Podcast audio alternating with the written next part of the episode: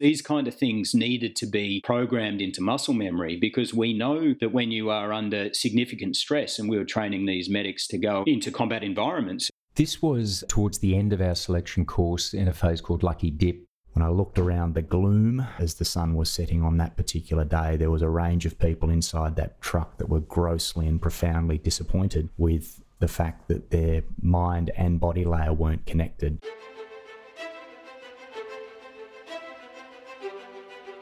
Welcome to the podcast where we track down Australian war veterans, have a chat with them, and hear their stories.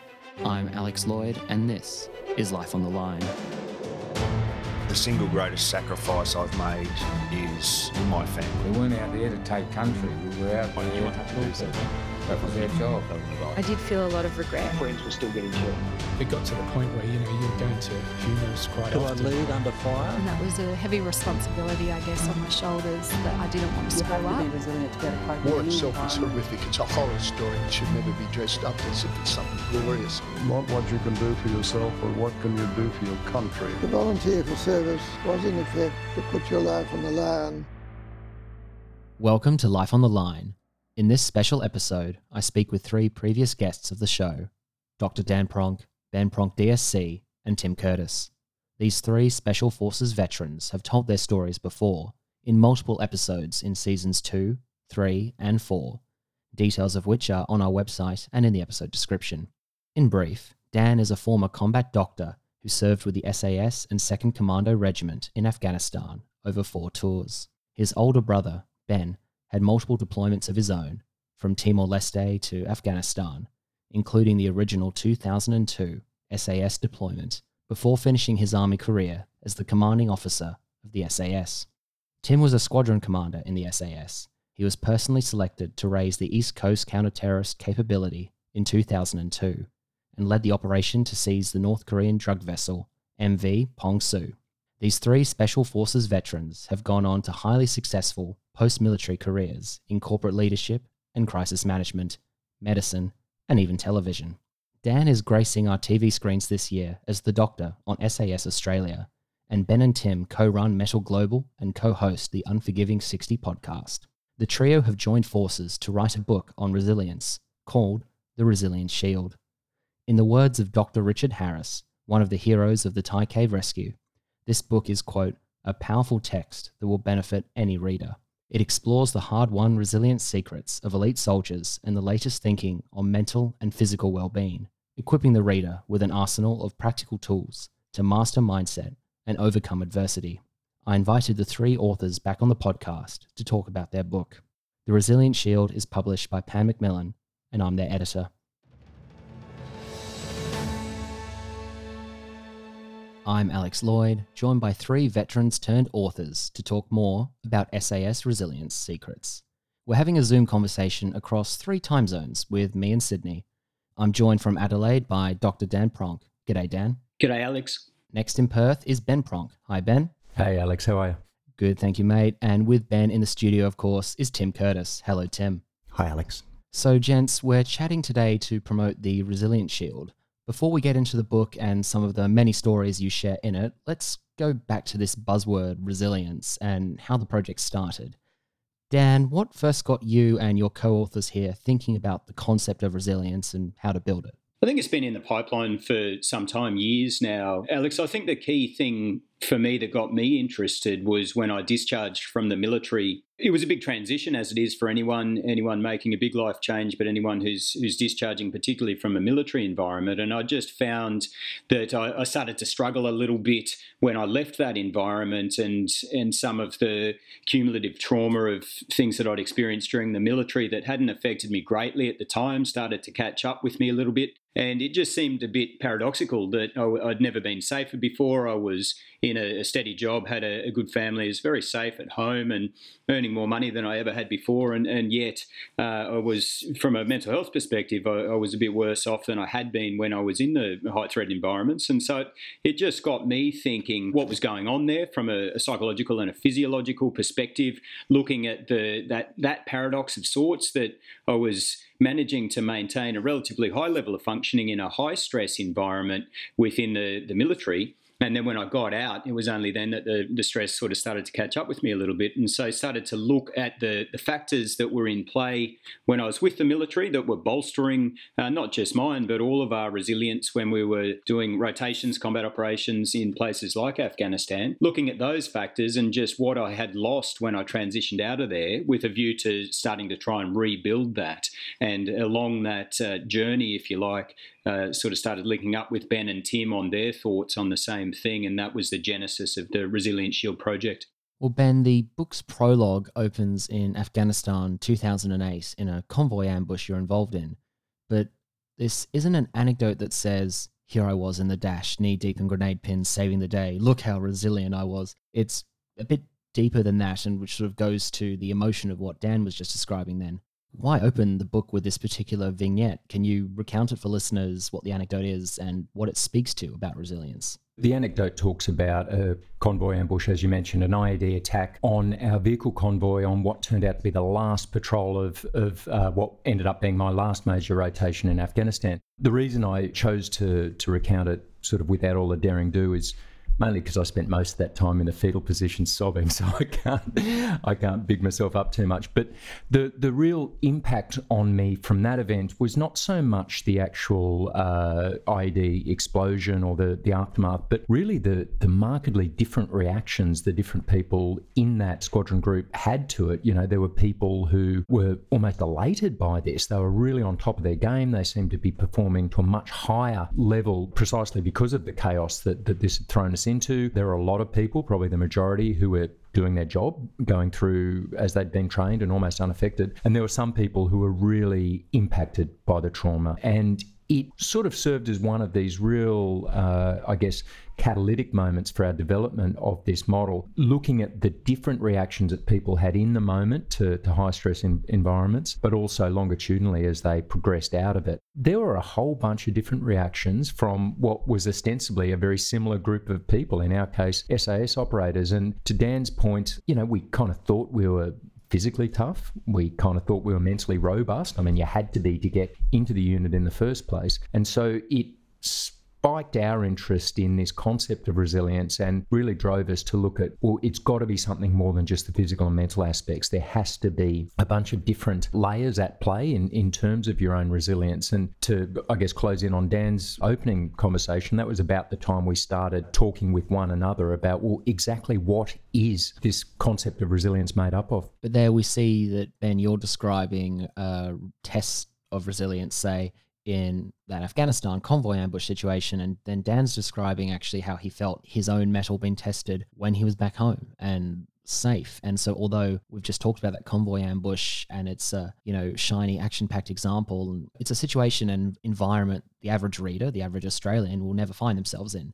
But then you take that example and quickly pivot it to being a book for everyone. The average resilience requirements only differ by degree, not kind. Yeah, and I think that was a really important part of what we wanted to cover within this model. As you've alluded to, we recognise that resilience could be both physical and psychological, and it could be both acute and chronic. We could have these stressors playing on us that demand resilience in the moment uh, for that, that couple of hours of that convoy ambush, for example. Or we might have resilience requirements that extend over 6, 12, 24 months, as, as Dan alluded to in his transition out of the military. And we also recognise that every individual is going to have a different baseline, either sort of genetically or, or that they've developed through their own experiences. And so it was really important to us that whatever model we came up with accounted for both the chronic and acute stressors and the requirement for resilience in those contexts, but also for a whole range of different individuals. And to your point, what we did discover is that exactly as you said, the resilience requirements of special operations soldiers versus Olympic athletes versus stockbrokers versus teachers versus students are essentially the same concepts. They differ in degree.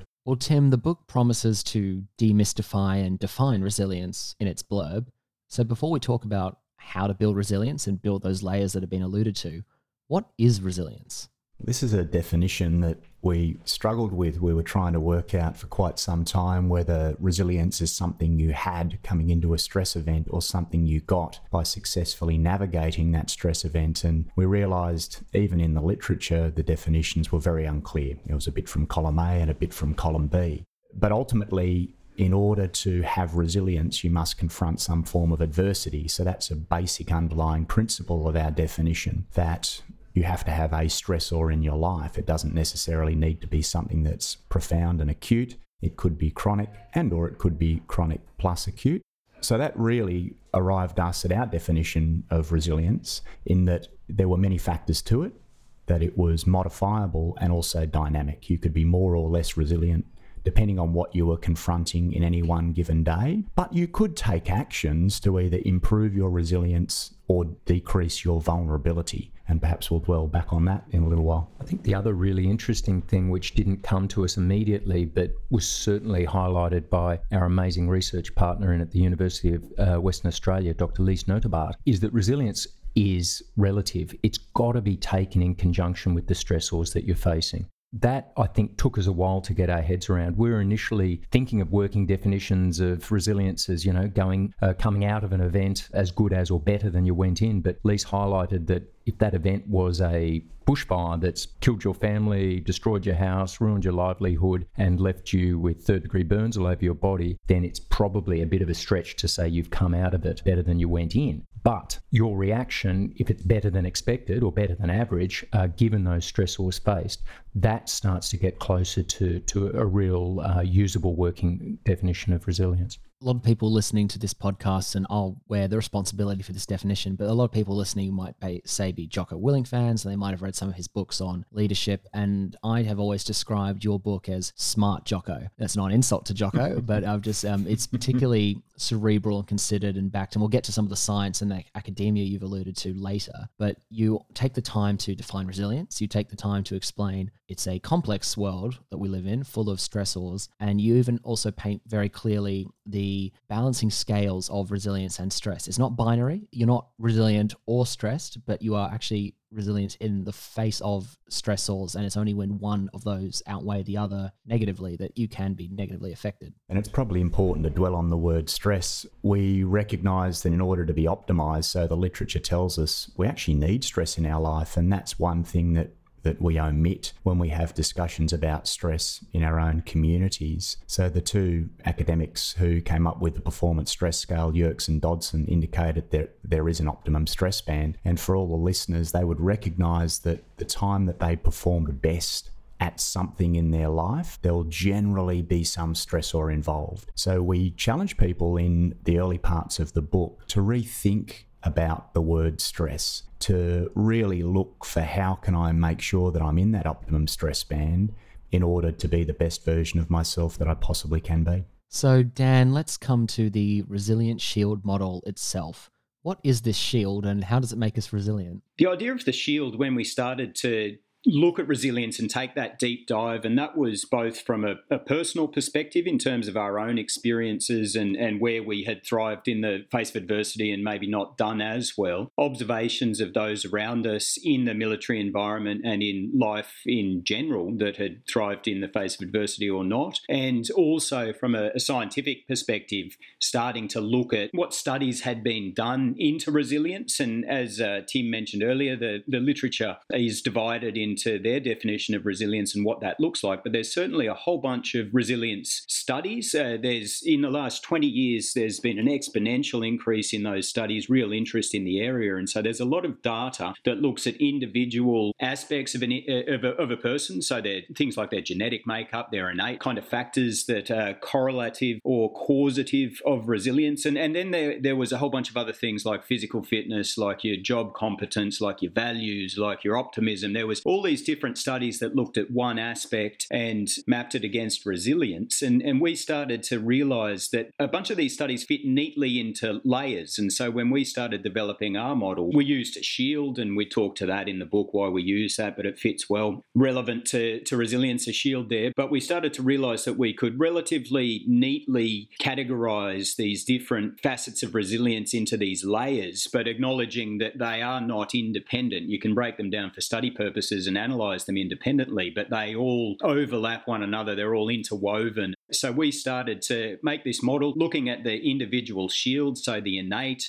layer, your nature and nurture, your genetics and epigenetics. We know that that's a factor. Things like your personality, your values, those kind of things. The mind layer is uh, is certainly very, very uh, correlated to resilience, your, your mental strength and spirituality and other mental aspects, meditation practices, these kind of things. Your body layer, your health and fitness maps against it. Your social layer, we know the stronger your social network, the more resilient you are, which makes sense. You've got people around you to help you through stressful situations. Professional layer, and, and then around the outside of it all, we place what we call adaptation, which grows with development of each of the layers of your shield. And that's fundamentally your ability to be resilient against a novel stressor. So something you haven't seen before, haven't had the opportunity to train for. If you've built up those individual layers and you're strong across your you'll have this strong adaptive layer as well. So, and as I said, they all do overlap, particularly mind and body, but um, we just treated them in those different layers with the goal of being able to then deconstruct and really get down to a granular level on what you can be doing minute to minute, day to day, week to week to build up those layers, which then builds up your overall resilient shield. So the goal was to deconstruct it into layers so we could get to that granular level so you can work on the individual layers with the overall result of, of building this overall resilience. So you've described six layers there, and we'll walk through what they are and some of those stories from that as well, so listeners can get a taste of what they'll read in the Resilience Shield before they go out and buy a copy. Dan, you mentioned there that those layers are indeed interwoven, and one of the great metaphors early on to describe that is the strength of the weave in Afghan carpets on Chicken Street. Was that you or Ben who was walking through buying a new rug for your living room? No, that was Ben. Yeah, Gen- or was it Tim? Yeah, it wasn't me. Generally, I was, uh, was Tim, I was yeah. out doing my job and not not out shopping. But I'm. as as you say that, I'm looking in the background of your shrine to self. I think the biggest thing you did in Afghan was souvenir stuff. There's more artifacts behind. Yeah, you, yeah, you're probably right. You got me there. Anyway, it, it was the it was the Chicken Street story. It was Tim. So Tim, tell me about your time on Chicken Street. Yeah, so Chicken Street is a street in Kabul, in the capital of Afghanistan, and peculiarly, you can't buy chickens there. It's a absolute mercantile hurricane. The street is tiny, and as a foreigner, as you walk up the street, the various vendors will crowd you, and it, it can actually be a very intimidating place. But one way you can overcome that intimidation is to slip into one of the many carpet shops where, from floor to roof, absolutely thousands of carpets exist. And the first time you ever walk into the shop, you get offered green tea, this Afghan loose leaf tea and sugar, which is liberally dosed into your cup of tea. And if you don't like sugar, you just don't stir the cup to a foreigner, you're always captivated by the colours and geometry on the carpet. You know, you'll point to the carpets that you really love, and the carpet seller and their assistant will drag it down. And in broken English or the little Dari or Pashtun that you might know, you'll start communicating and haggling on the price. And whilst we always looked at the top side of the carpet as being the place where you would derive its value, the carpet seller continually turns the carpet upside down because it's the knots per square inch that define an Afghan carpet's value. And we thought, you know what, that's a really interesting way of thinking about resilience. Dan had talked about the relationship of each of the different layers, but also our iconography being a shield. Now, a shield and its layers is not a true way to describe resilience, but rather if you zoomed right in on the shield, a bit like you'd get in a carpet or a piece of Kevlar, you'd see all of these individual little strands of resilience that either knot nice and tightly together or not. And so we talk in the book about the importance of that recognizing that you can't isolate a level. You can't say, I'm doing enough in one of those levels so I can just trade out and not do anything in the other level, because at a really micro level, that will have a profound difference on your resilience. So, Tim, you were browsing through Chicken Street, I assume, in 2005 when you consulted to the UN during the Afghan parliamentary elections. Did you end up buying a carpet with a particularly good weave? Yeah, we actually have many of them. Some that are in my house on the lounge room floor, and it's about 10% of what you'd buy um, a carpet for on Chicken Street to what you'd pay in Manhattan in New York. We also have one sitting right next to us on the floor of the office. So, yeah, we have quite a few. Well, let's stick with you, Tim, and we're going to start walking through the layers of the shield. So, Tim, can you walk us through the innate layer? Yeah, so it's a recognition that whoever we are, we have some level of resilience that we bring to anything right now. There is some evidence in the literature that actually that's coded in our genetics or our DNA. And so some of that's inherited, but also some of that is the way that we were brought up, the interactions that we had with people and or loved ones, and the sorts of things that we did in our life.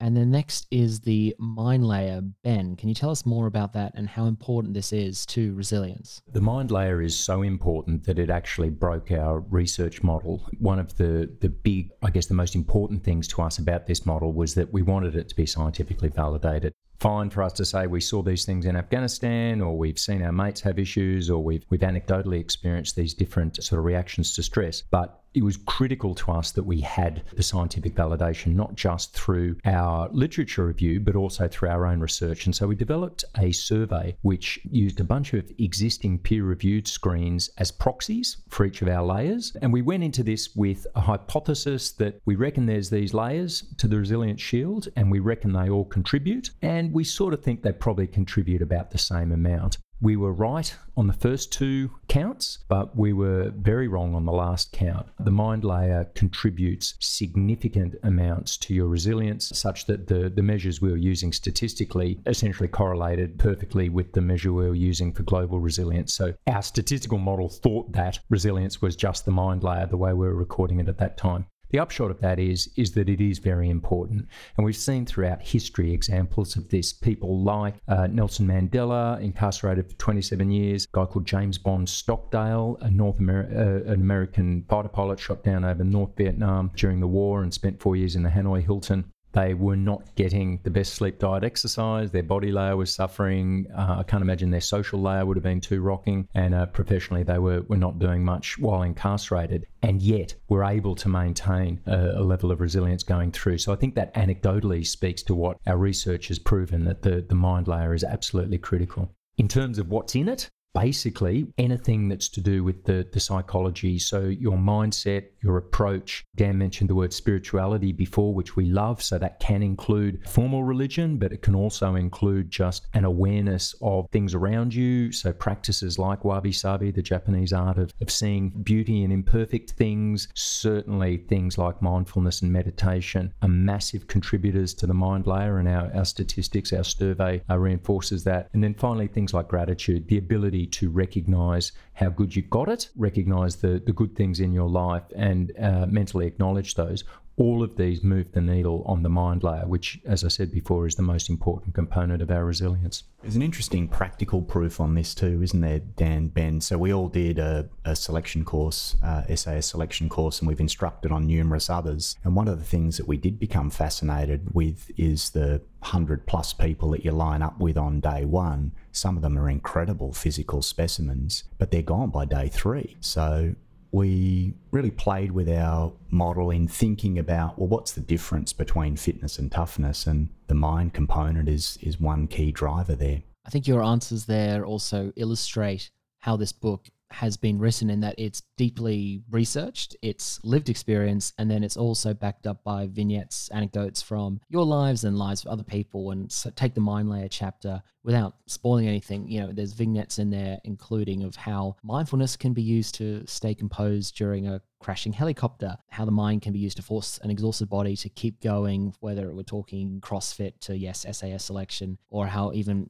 brief lapses in mindfulness can lead to some career ending scenarios. And then you equip the reader with techniques, those techniques for like meditation, mindfulness, breathing, and others of how to better foster that. Well, you mentioned there, Tim, SAS selection. One of my favorite stories in the book for its humor is in this chapter told by Ben from his SAS selection story the story of a bloke we'll call Kiwi. Can you share that one with us, Ben? This was towards the end of our selection course in a phase called Lucky Dip, which is kind of the keynote sort of final component. It's a, a small team uh, activity which is generally characterized by long periods of carrying heavy stuff and uh, some food and sleep deprivation thrown in. In this particular scenario, we were moving a um, a collection of sandbags, which was referred to as Trooper Sandy, so a supposedly injured comrade, moving him over a mountain range towards a, a hospital, which was apparently always over the next ridgeline, and, and of course we we never actually found. And we had been given for that sort of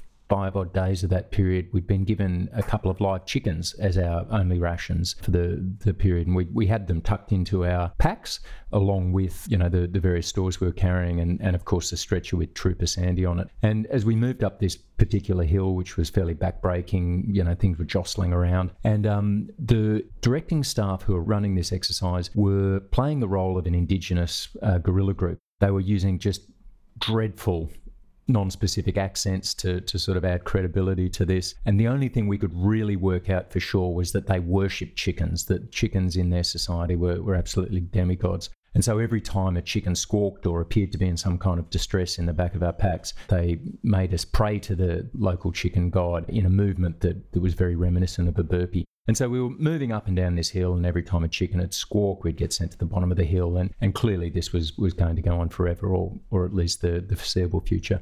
Kiwi, our section mate, was an absolute monster, real physically fit guy, lovely bloke. Everyone was sure that he'd, he'd get through. There was no doubt he was just um, had the, the physical goods, had the temperament and the character. But for some reason, this this one sort of event was getting to him, and he just couldn't get it through his head that this was all part of the game. We just had to keep going, and he, he kept trying to get people to sort of move the chickens so they wouldn't squawk, or to shut the chickens up, or to you know sort of put them at the back or whatever. And, and of course, nothing nothing uh, worked. And uh, eventually, we sort of saw Kiwi starting to, to get more and more emotional. And so we, we moved him away from the chickens up the front of the group. And he was really distraught and, and basically just kept walking uh, over the top of the hill, even, even after we'd stopped. And uh, I never saw Kiwi again. I saw an ambulance sort of crest the hill and go after him, and I assume uh, it took him away. The point that it sort of raised, again, to, to your point about the, the strength of the mind, this was a guy who was, was absolutely physically dominating this course, really doing well. But just that one little, uh, I guess, chink in the mental armour meant that he, he was unable to successfully complete it. Well, moving along, the doctor in the house, how important is the body layer to this model? Yeah, hugely important. I think it won't come as any surprise to listeners that your physical, the better your health and your fitness, the more resilient you are. I mean, the health and fitness are both really strongly correlated to resilience. It makes sense. What we aim to do with the body layer, though, was rather than just be prescriptive, saying, you know, all the stuff that the listeners will know, you know, sleep well, eat well, do lots of exercise, and these sort of things. That we all know this. What we wanted to do, though, was try and distill that down into, well, what does that mean? And for the for everyone who's busy, time poor, how do you optimize the body layer? Uh, look at some of the finer detail around things like sleep, and we talk about blue light exposure. Try and just have a, a little bit around around the gut microbiome and just things that um, people might not necessarily know as much about that are that are relatively in the grand scheme cheap and easy, quick hacks to optimize your, your body layer. And so that's basically the emphasis of the, the body layer in the book, looking at, at different exercise regimes and, and once again directed at the time poor looking at things like high intensity interval training and how that relates to the overall benefits and reduction in all cause morbidity and mortality improvements in your health when compared to things like longer, slower cardio. A lot of the government's health policies around exercise look at, at doing 90 minutes a few times a week and these kind of things. You know, these numbers that that for a busy professional may not be practical. And so we distill that right down and look for the really low hanging fruit, if you like, in optimizing your, your health and fitness and then building from there. And everyone is going to be different, as we've alluded to a couple of times. We're all starting from different points. We've all got different interests. We've all got different physical capabilities. This book's designed to be applicable to a, a broad range of ages and it just looks at broad brush how you can optimize those individual components of the body layer. And, and we, we talked to it a little bit in the book, but we're starting to get some really interesting results with the data that we're getting back and with the processing of that data and just looking down, once again, at a granular level within the body layer as to what actually moves the needle more than other things when we look at things like diet, exercise, sleep, body mass index. We're getting some really interesting data back there. So not only are we looking at the resilient shield as a model and which layers, as Ben said, like the mind layer is we're seeing exponentially more important than some of the others. But within the layer, we can start to see which factors that make up just that one layer are more important than the others as well. And that's the, the design of the, that uh, research project is to get that that real detail so that people who are busy, time poor, can work out the exact things that they can be doing to optimize their resilience in terms of limited time inputs.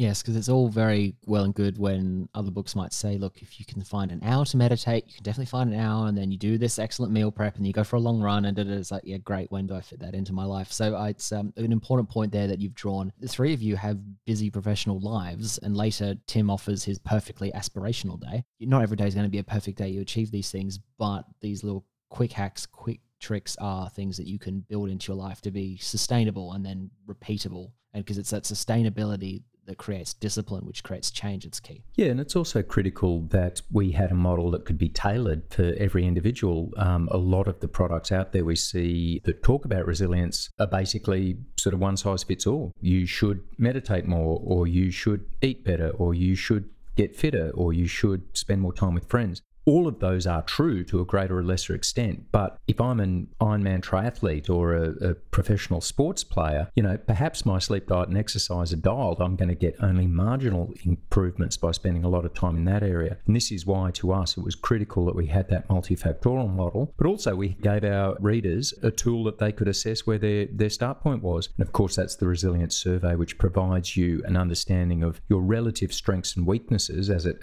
uh, applies to the Resilience Shield model. So you can spend that limited time working on areas that are really going to have a, a, a move the needle. What is the data showing, Dan, that's the most important component of the body layer? Is it sleep? Yeah, it is. Yeah, so sleep is is really being highlighted as a, a, a critical area. And we talk to the literature on sleep and, and chronic sleep deprivation in the book. And the reality is, as we've gone along in the last hundred years, average sleep across the board is dropping off and is a couple of hours less on average per night than it was 50 odd years ago. And so we're getting busier and busier as we go along, and there more and more inputs, but getting less and less sleep. And sleep's a, an interesting beast in itself in that it's we've only just really started to work out from a scientific perspective in the last 50, 60 years what it actually is and why it's so important. And with the evolution of our abilities to look at brains, both from a brain wave perspective and from a, a scanning perspective, a functional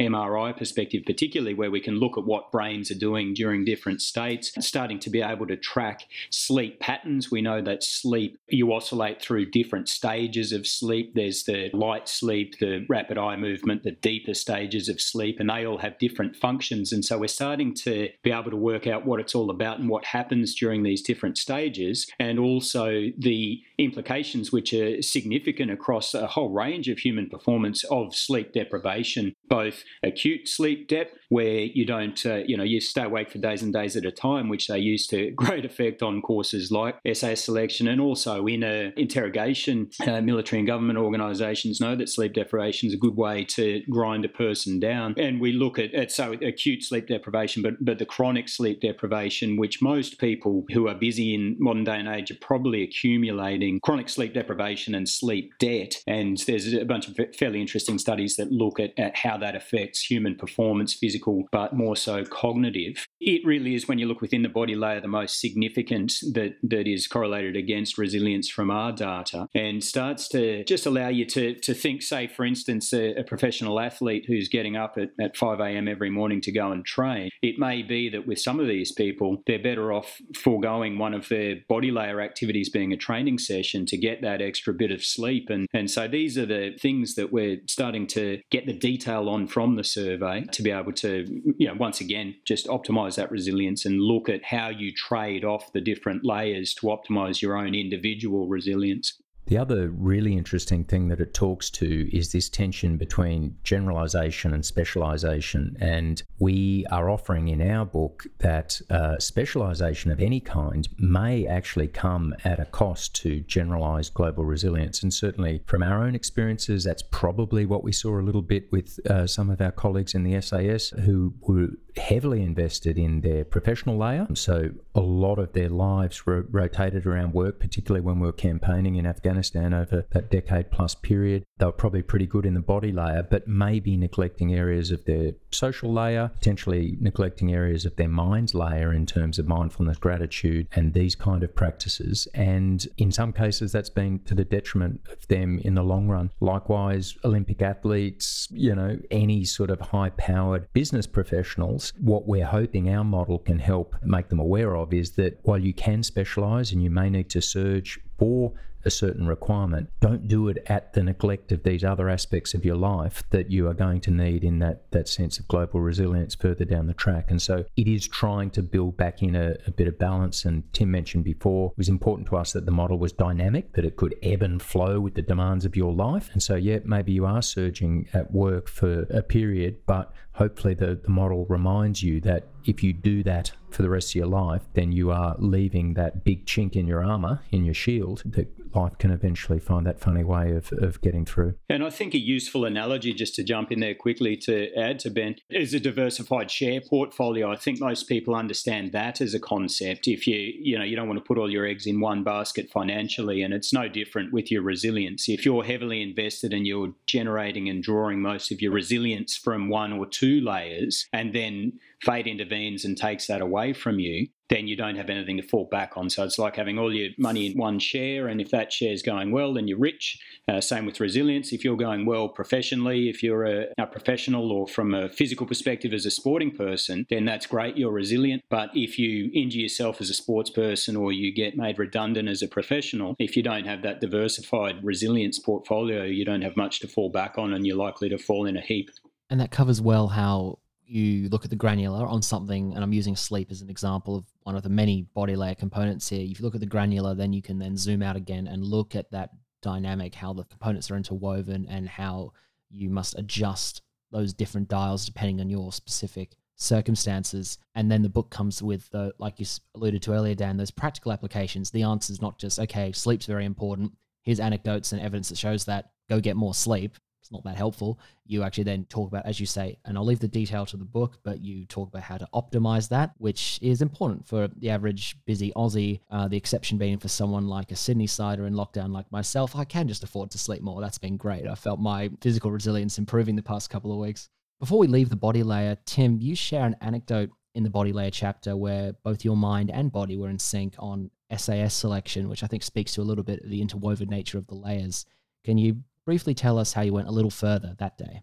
SAS selection is full of these horrendous activities, and this afternoon, in fact, this evening was no different. We'd just had a large dinner and had lined up for another activity, and after a mandatory push up punishment for factors that didn't really matter, we were told put all of your combat equipment on, so 20 odd kilogram pack and 9 kilogram weapon and tactical webbing, and start marching in lines, in files, in columns. And off we went at light infantry pace, and to a moment, 25 minutes into this forced march, we were told by one of the directing staff, one of the instructors, right, go at your own pace.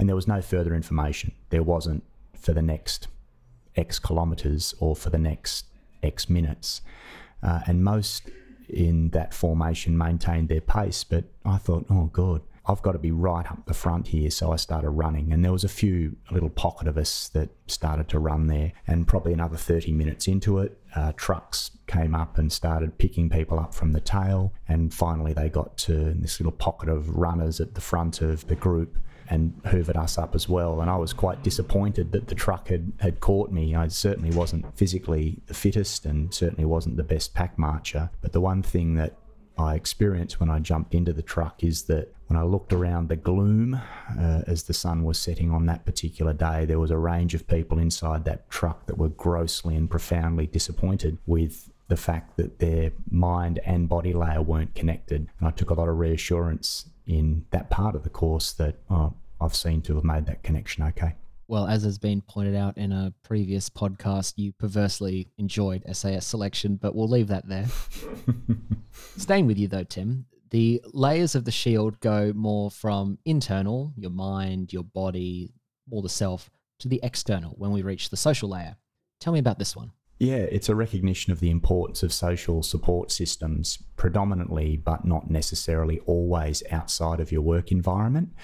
Uh, we start the this chapter with a little discussion uh, about my football club. About five years ago, I went back to playing Masters Australian rules football because largely I'm a competitive being. I like kicking goals and tackling people. But it got to the end of that first, my first year at the club at a presentation night. A person stood up and said, This football club changed my life. And there was a litany of people who then followed that, a series of them saying that if it wasn't for this football club, I'd be dead. And so that got me thinking, and I watched carefully over the next few years in, in the footy club and realised that being part of that AFL Masters football club had nothing to do with the cowhide football. It was all about the social support network that was offered to these men over the age of 35. We talked to in this layer also the importance of solitude, to be mindful for that mind layer, but that you never want to drift from solitude into loneliness. US Surgeon General Dr. Vivek Murthy talks about loneliness being an epidemic and the physiological equivalent of smoking 15 cigarettes a day, which is fascinating and terrifying at the same time. And so we talk about not just the importance of a close circle of friends or a single but valued confidant, but the importance of being present when you're in those social settings. Two courses in particular that we apply from our SAS life. One is the tactical questioning course. How do I ask questions to elicit the best response from those that I'm with? And the second being the close personal protection course. How do I read body language to make sure that I am absolutely present in my own body language, but also they are drawing a good connection from me. And we tell a little bit about Dan's story of active listening um, in a situation where he was under in- incredible pressure, including having been on the clock at an emergency department for a prolonged period of time, where active listening really saved, arguably saved the life of, of one of his patients. And one of the interesting things in the literature that we dwell upon is Harvard psychologist David McClelland, who talks about 95% of our success being associated with those that we hang around with, which is amazing that importance of social viscosity. So the social layer is about diminishing your vulnerability less than creating greater resilience, but incredibly powerful layer. And the other thing that we're doing inside this layer is working out, well, how powerful. So our body of work with our research partner and specifically Dr. Lies Notebaert at University of Western Australia, we are looking at how does social support systems fit certain demographics. Are girls better at this than guys? What about at different age brackets? And I'm really curious to see what, what the results are of that. Yeah, the social layer chapter is packed with vignettes. Some are non military related, and we can just draw parallels ourselves from, say, the uh, Happy Wanderer phase on SAS selection, being alone successfully and not being lonely, to as another SAS parallel, how to carefully select your patrol members. And then we move on from the social to the professional layer. Dan, how does our daily working life contribute to our resilience? I mean, it contributes hugely. Most of us will spend a massive chunk of our lives working, our adult lives working. And so, if you're not getting that right, if that's adding to your stress rather than contributing to your resilience, then it's going to be uh, it's going to be causing problems. And, and lots of people will have that. They'll, they'll have a lot of stress in their life from their work. And, and we look at ways in that professional layer as to how you can, even within a stressful job, optimize your experience in that job. We look at things like your values and how your values relate to your role, how you can use a, a more of a uh, intrinsic sort of motivation in the workplace, create what's called flow in the workplace. So even the most menial of tasks, if you organize them in a certain fashion, you can get a, a, better experience out of that. And so we, we look at the, the social piece, we look at things like training and building resilience against the stressors of the known stressors of your workplace. And we talk to that from a, a military perspective and then how that applies to a, a, broader construct. And so certainly you're professional and and then there's the, the psychological aspect of drawing some of your identity from your professional role as well. And and we talk to that. And that was a through social identity theory, you become a member of, of an in group, which is your work group. And so part of that bolsters your personal identity and your personal resilience. And, and we talked to a case study of myself transitioning out of the military, as we spoke about before, when, when I had a big change in my life. And, and just with hindsight, uh, just acknowledging that I had invested so much in my professional identity and had become identity fused. So my personal identity was pretty much overlapped with my work identity and just the, the pitfalls of that of being highly invested in a in a professional role and then not knowing who you are really outside of that role which while you're in in that role, it goes okay. But then if you have to move out of that role, and this comes back to the discussion we were having earlier about that diversified resilience portfolio and making sure you're building all your layers, I'd fallen into that trap of just being so invested professionally in that area that when I transitioned out, I lost a lot of that resilience that had been just part of me being with the, the military. So, look, the, the professional piece is, is huge. And that, that's just the simple fact that we do spend so much of our working lives at work and just looking at, like with the body layer, the hacks, if you like, the, the ways you can optimize that and some things that people may not be consciously recognizing. They may know they have stress or friction at work, but they may not know why. Just bringing that into the forefront and into focus, and then looking at, at ways on a, once again, uh, sort of minute to minute, hour to hour, day to day, week to week time frame that you can be optimizing those factors within the workplace to be having a better experience and building your overall resilience. There's an anecdote in this chapter, Dan, where you're supervising the training of a special operations medic, and it speaks to levels of conscious competence, conscious incompetence, etc. Can you talk a bit more on that? Yeah, absolutely. So, what that's talking about, it's looking at stages of skill acquisition and just getting to a, a point known as unconscious competence, where basically you've programmed a skill set into muscle memory. It's happening without your executive function of your brain having to drive the movements. And in this instance, in the in the special operations medical environment or any military medical environment, what we aimed to achieve was train our medics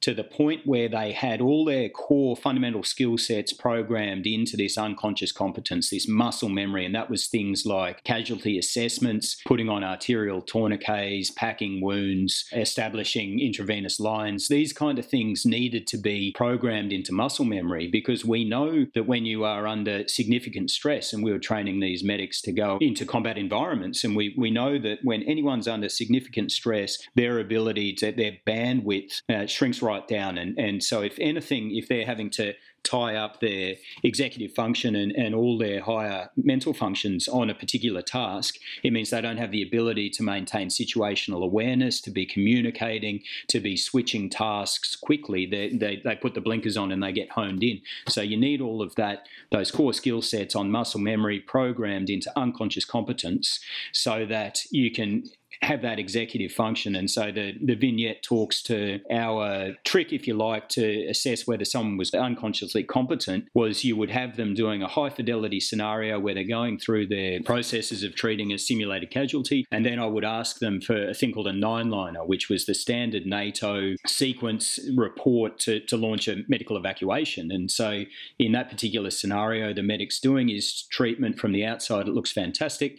And then I asked him for the nine liner. He stopped what he was doing and started telling me the nine liner. And then I said, "Well, treat your casualty." He went back to that, stopped stopped telling me the nine liner. So it was a, it was indicating to me that he needed that higher order executive function to be doing the physical tasks, and he couldn't do the the physical tasks and tell me the nine liner at once. So I could al- almost in effect switch him on and off, and I could see that he hadn't yet programmed those skills. And so it was just a bit of a tool that we used to assess where they were at in terms of that skill acquisition sequence. And after a bit more training, he was he was able to keep doing his skills and tell me the nine liner. And that was when we were confident he had everything tied into his unconscious competence and he was ready to, to uh, go and face a combat environment.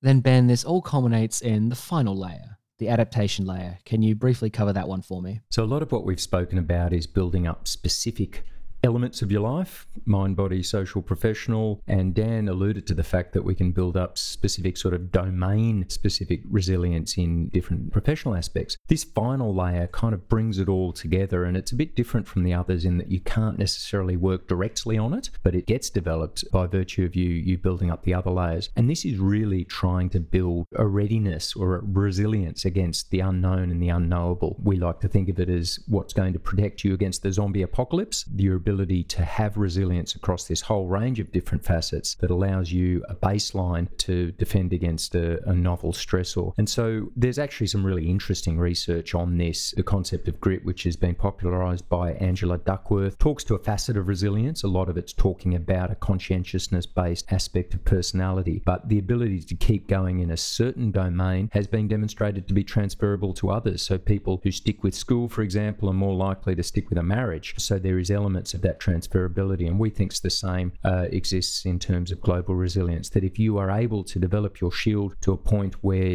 you are uh, resilient against the stressors that you know about in your life, then we reckon you've got a better chance of surviving the zombie apocalypse.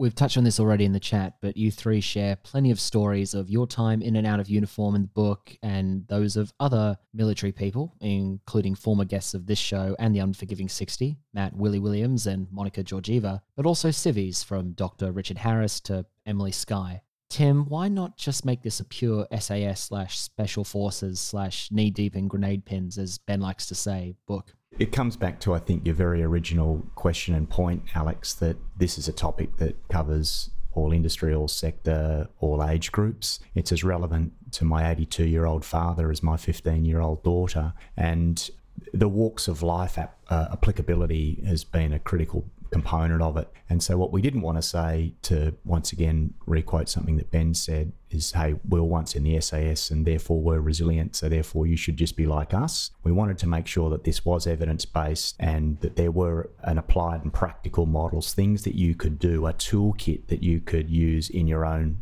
life in your own sort of unique and specific way. So that was that was really important, and we've we've seized on the opportunity to do that with those people who inspire us, who will be recognisable by anyone who reads the book. And we think that brings a really rich tapestry to it, that you get a variety of different stories about people who have done incredible things and or confronted incredible things but got through them that was really important to us. I think the other really critical factor is we never wanted to suggest that the, the SAS had all the secrets when it came to resilience. I mean, I think there's a lot of good stuff that the unit and units like it have developed over sort of the last half century in terms of facing stressors and, and coming out the other end. But uh, as Dan mentioned before, a lot of our friends have, have had impacts and stress related illness of one form or another.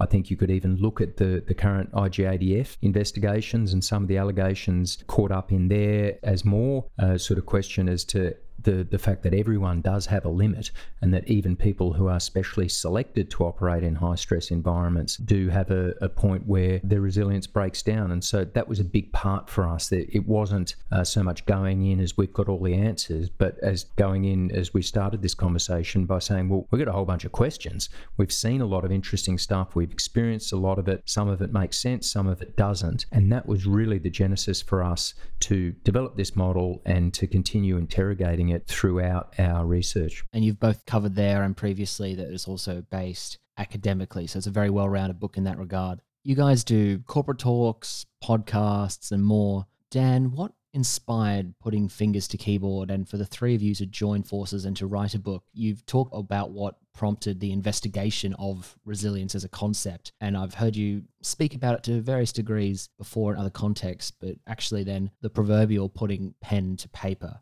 What brought that about? For years now, I've enjoyed the writing process, the journaling process. I, I know we've spoken before, Alex, on on the uh, podcast about the act of writing as a way of processing some of the events that happened in Afghanistan, which was recommended to me by one of the psychologists in a, a post-appointment brief in 2011, just to try and kind of codify and make sense of and, and organise thoughts in my mind. I found writing that down helped, and then started writing a bit more, journaling, blogging a, a little bit. So I enjoy the process process for a start. But when we started to develop this and started to engage with various groups, as you said, with talks and workshops and those sort of things around resilience, and started to come together as the, the three of us to develop these ideas, we looked at the book as, as more of a way to just formalize all of this, to get these thoughts down on paper and, and just force us in a way to really develop this model. So we, we needed to really get it down and get it sort of honed in, get it on paper and work out what we were trying to say, which was it has been in development over over years, which then fueled the need to go back to the literature. And so it was sort of this just a good focus to have. And then when you've got the gun to your head with um, an angry editor making you have your drafts in on time, it, you just, I guess it's human nature and we're not immune to it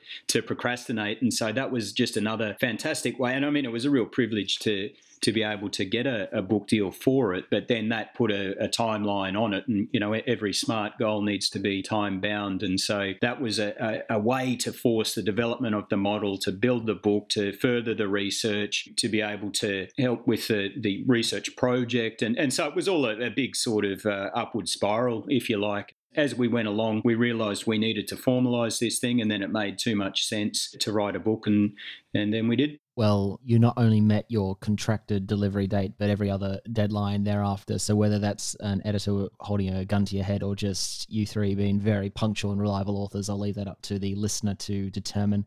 A question for all three of you then. How did you find the writing process of co authoring a book? Was it indeed a great test of your own resilience? There's an old saying never go into business with a friend or family. I, I could definitely uh, say that extends to writing a book as well. And we, I think we started off, uh, as Dan mentioned, you know, there was a, a, little bit of time pressure to, to get this thing together. Neither or none of us are, are sort of, uh, I guess, shrinking violets when it comes to having an opinion about something. And, and so I think the first couple of uh, sessions as we started bringing these threads together, we we risked letting our egos get ahead of us and and sort of wanting to have the last word. But I think very quickly we we had a bit of an epiphany that there was no point a writing this if it was going to sort of blow up our relationship and b we are writing this thing about resilience and you know working together and putting ego aside and being a bigger person and, and we're having these little chest puffing conversations about whether it should be happy or glad in sentence three. And so i think we we woke up to ourselves pretty quickly and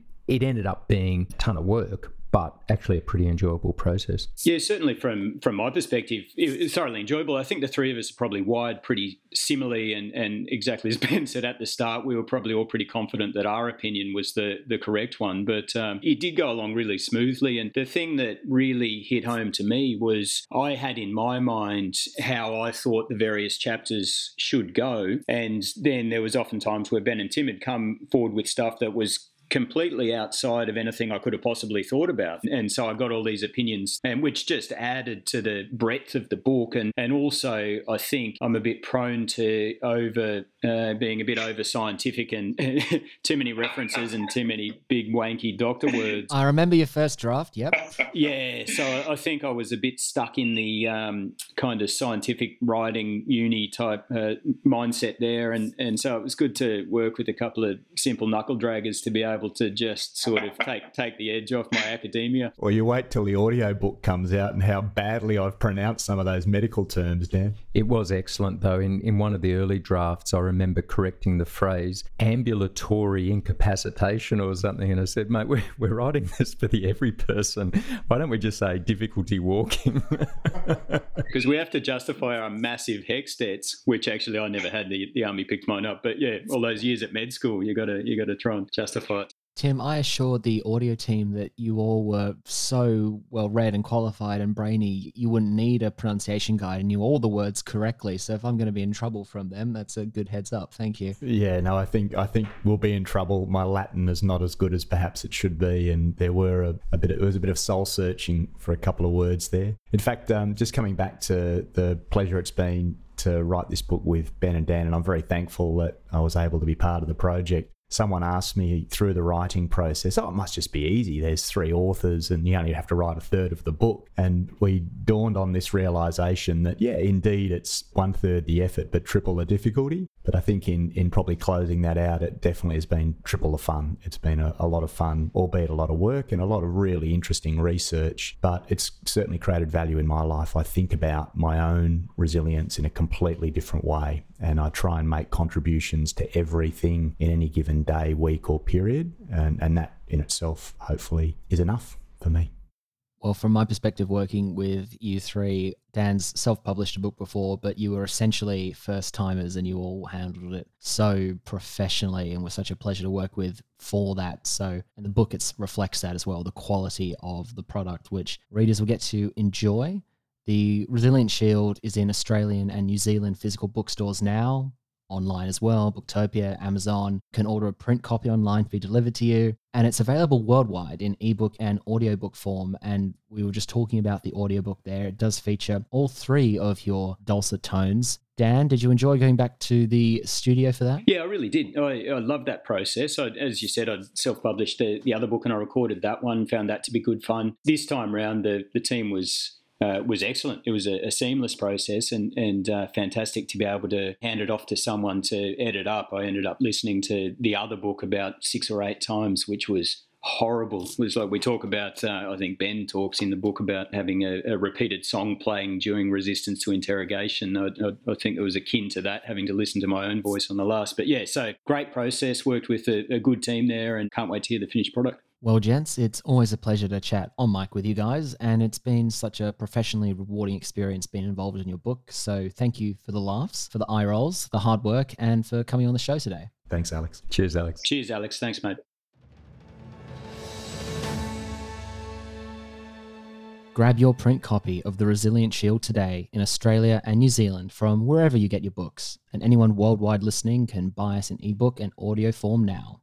For more podcasts with Dr. Dan Pronk, you can listen to his original two part conversation in season two with Sharon Maskell Dare in number 31, Dr. Dan Pronk, Volume 1. Certainly, I'd been part of medical teams that had lost people in the past, but it was always in a hospital environment, and it still hits home to a degree, but it was just a whole different level when it's someone you know, someone who you've had breakfast with, you know, the day before, and also when you're the one everyone's looking to as the person who's going to save this situation and, and you simply can't. And volume two. I knew that at some point I was going to need to deal with all the events that had happened leading up to there. I knew that I would go from that fast paced life to a, a much slower paced life.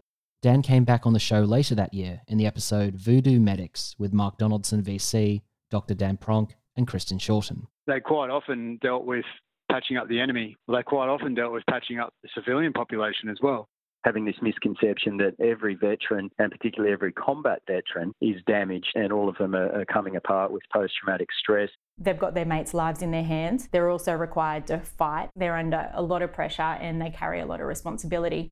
And Dan came back in season three for the bonus episode Lessons of a Combat Doctor with Dr. Dan Pronk. But I never had any doubt or second guessing. So mentally, that was like, hang on, I got this. Yeah, I'm, I'm injured. Everyone's injured. I'm losing weight. Everyone's losing weight. We're all broken. We're all sleep deprived, food deprived. But it was from then on in, I just I decided that unless I physically broke to the point where I couldn't go on, or they physically removed me from the course, that I was going to get to the end of it and then just see how the chips fell. He was also featured this year in number 107, Brett Wood there was that part of him that was just so generous and so giving. He was loyal. He was basically the pinnacle. One of those modern warriors that truly embodied every sense and every letter of that word. Consummate, quite professional. He inspired us. Incredible warrior, incredible leader. And very, very sincere at heart.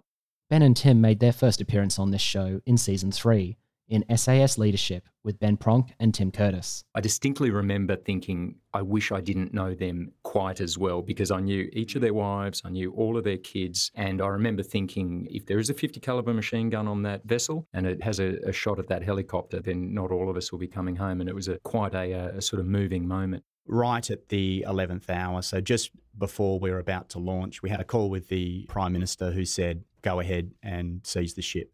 They returned in season four in SAS Leadership Volume 2 with Ben Pronk and Tim Curtis. This is the zenith of resilience that you want to aspire to, where you are essentially bulletproof to whatever life throws at you. Guys raced into burning helicopters with detonating explosive charges and ammunition and pulled people out of the wreck. They also appeared in that year's special Christmas on the Line, Volume 3. East Timor in 1999. It was my very first deployment. I was a young lieutenant platoon commander of reconnaissance sniper platoon in, in Tuaria. It wasn't until I came back that I truly appreciate the value of, you know, really close friends and family being around you at that important time. And those other episodes I mentioned are in season two, A Journey of Resilience with Matt Williams. Mentally keeping yourself stable is incredibly hard. And I've had times when I've 100% felt myself slipping in season four, Willie beating cancer, OAM. As an infantryman, I bleed green and I bleed grunt. And if I can't shoot, can't drive, can't deploy, that's my career. That's where it lies for me. And in season five, number 103, Monica Georgieva. The directing staff approached me and he said, Candidate three, do you know where you are? And I said, No, sir, I don't. He said, You've walked so far north that you're actually outside of the exercise boundary and you haven't hit a checkpoint. So none of that is going to count towards your overall NAV and follow at Dan Pronk and at Resilience Shield on Instagram for more. We're online too at Life on the Line podcast on Instagram, Facebook, and YouTube, at LOTL Pod on Twitter, and at Thistle Productions on LinkedIn. Our website is www.lifeonthelinepodcast.com. Life on the Line is brought to you by Thistle Productions, artwork by Big Cat Design, music by Dan Van Workhoven. Thanks for listening, and lest we forget.